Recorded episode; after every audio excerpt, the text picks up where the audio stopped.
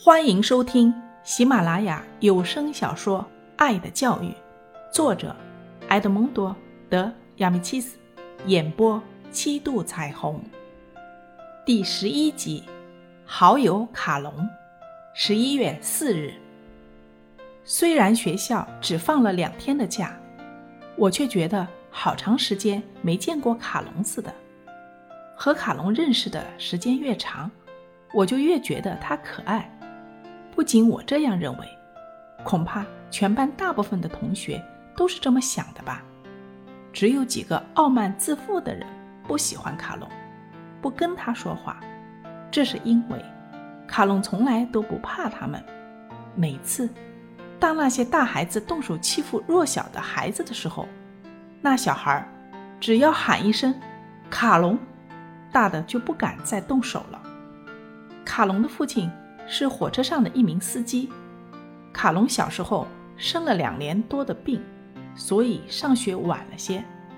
他在我们班上个头最高，力气最大，一只手就能把一张椅子轻松地举起来，而且嘴里常常嚼着什么东西。他为人很好，只要有同学求他，无论是铅笔、橡皮、纸、小刀等，他都会借给同学。甚至有时候会很慷慨地送给人家。卡隆也很遵守课堂纪律。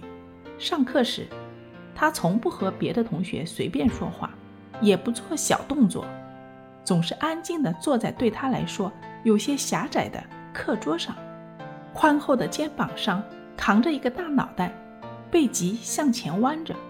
有时候我看他的时候，他也会笑眯眯地看着我，似乎在说。喂，阿尼克，咱们是最要好的朋友。每次我看见卡隆，就忍不住想笑。他的个子很高，肩膀又宽又厚，可是穿的衣服总是不合体，上衣、裤子、袖子都太小太短，帽子更是小的快要从头上掉下来一样。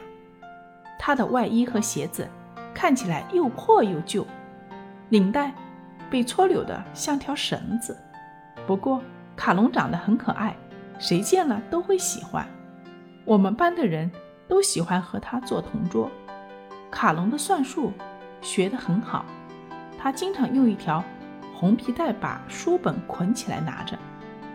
他还有一把手柄上镶着贝壳的裁纸刀，那是他去年在野外的练兵场上捡到的。这把刀很锋利。